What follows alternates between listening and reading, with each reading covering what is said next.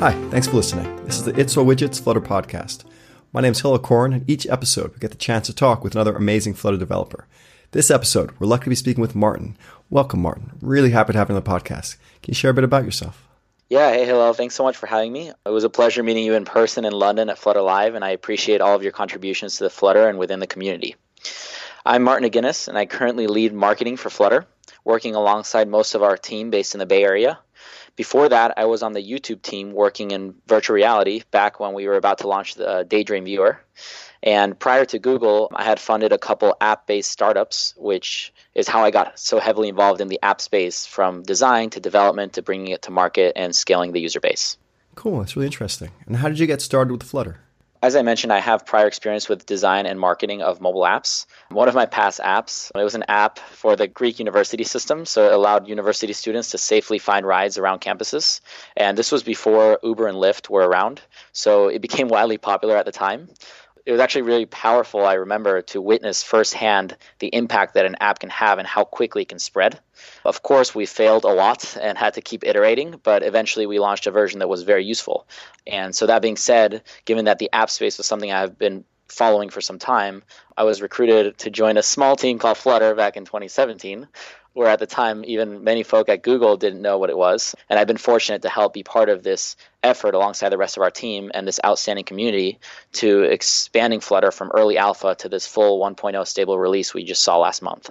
Nice. And what were the early days of Flutter like?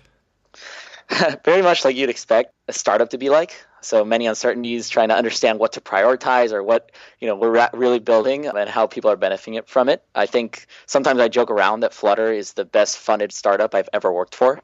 Obviously, it's all part of Google, but we still maintain a sense of scrappiness and agility that you sometimes do not find at large companies like Google, Amazon, or Facebook.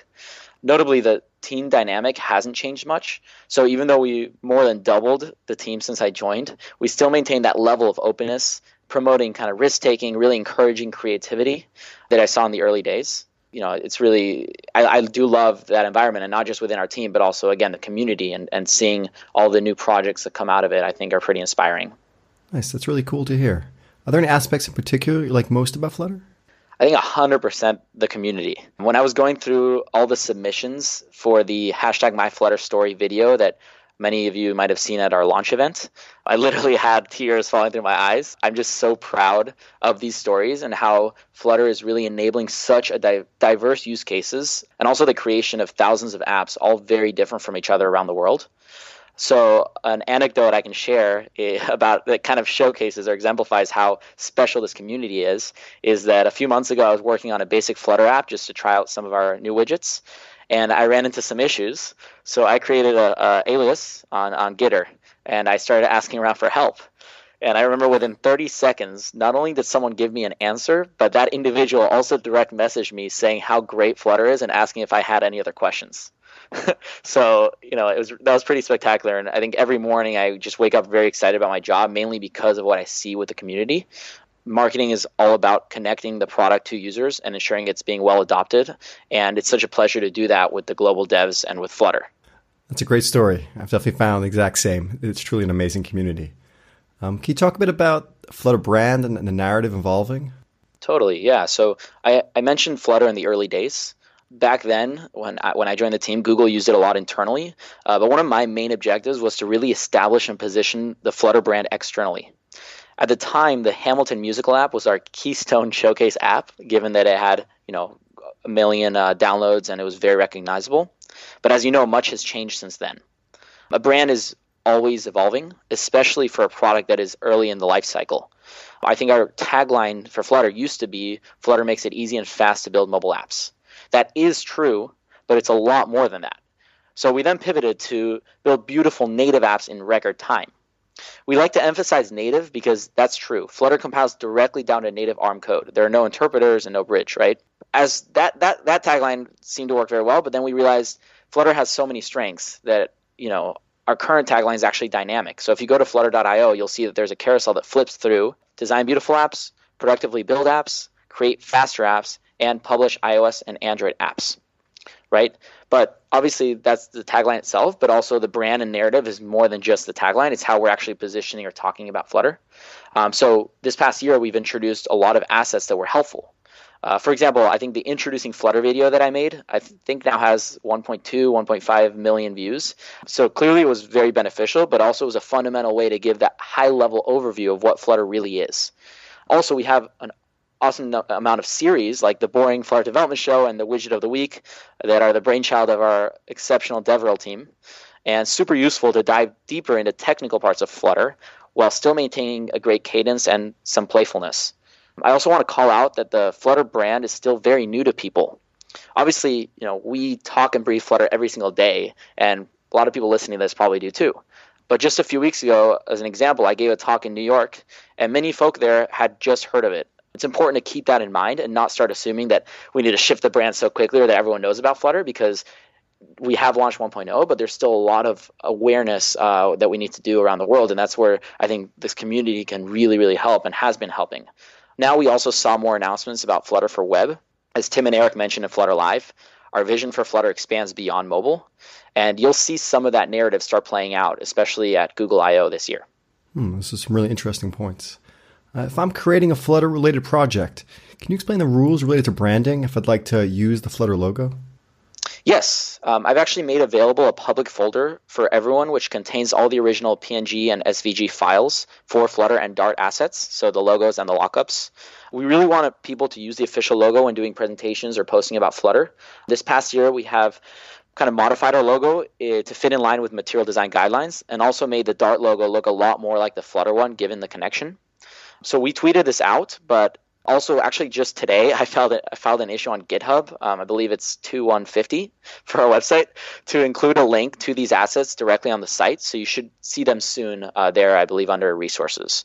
Also, we are about to publish our Flutter license and brand guidelines document that really better details this process. But the TLDR is that you are free to use Flutter trademarks in connection to obviously the SDK and in training materials that you provide or tips uh, in connection directly with Flutter, um, and also to show your support for the use of, uh, Flutter within the community. Um, a few don'ts that we have in those guidelines are one, don't incorporate the Flutter trademarks in your own product names, service names, or kind of trademarks. Also, don't display the Flutter trademark in a manner that's misleading or unfair. Um, and also, obviously, don't use the Flutter trademark in connection with other non-software or you know things that aren't related to this project. But one thing we you can absolutely do is uh, first is just local user groups as part of like their social media usernames uh, with let's say Flutter Plus and then the name of your country or city or, or the group. So like Flutter Paris, right, or Flutter Buenos Aires. Um, you can absolutely do that. Also, you can if you have Flutter. Uh, relevant information like a commun like content or a newsletter you can definitely use it to promote that so like a flutter training course and you know i'll say also we've completely re-engineered and redesigned our website both in terms of the design and the information architecture. So you can find things much faster and also the brand looks more beautiful just like the app and it, it enables. So you should definitely go check that out. Um, and feel free to reach out to me or the team if you do have any more brand questions or suggestions moving forward. Cool. That's really helpful. We'll make sure to include the links in the episode notes. Um, and last question. If i'd like to provide feedback to the flutter development team What's the best method? GitHub issues, Google Group, something else? Yeah, this is something me and the team really wanted to make clear. Um, so we've actually redesigned flutter.io slash community. So the join the conversation section has more information on all.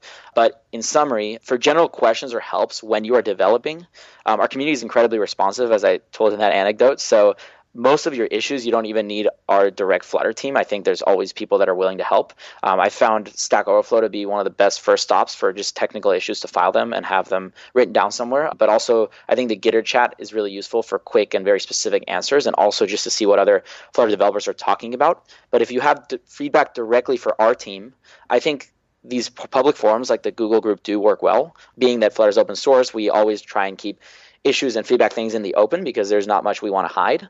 Twitter is actually very useful as well. So you can direct message me uh, if it's something kind of more private or you don't want a lot of people to see the specific feedback. But also, many times I get tagged in tweets and I do read all of those because it really helps me to see what projects are being released and what, what the type of thinking is around Flutter um, and what questions people are having. Also, you can always email our team um, at flutter at google.com as well. well. I have to say, I've worked with many technologies and I've never seen a more responsive development team. It's, it's really impressive. Martin, thank you very much for taking time to be on the podcast. If anyone listening would like to tell their story, go to itsallwidgets.com and click podcast in the top right. Thanks for listening.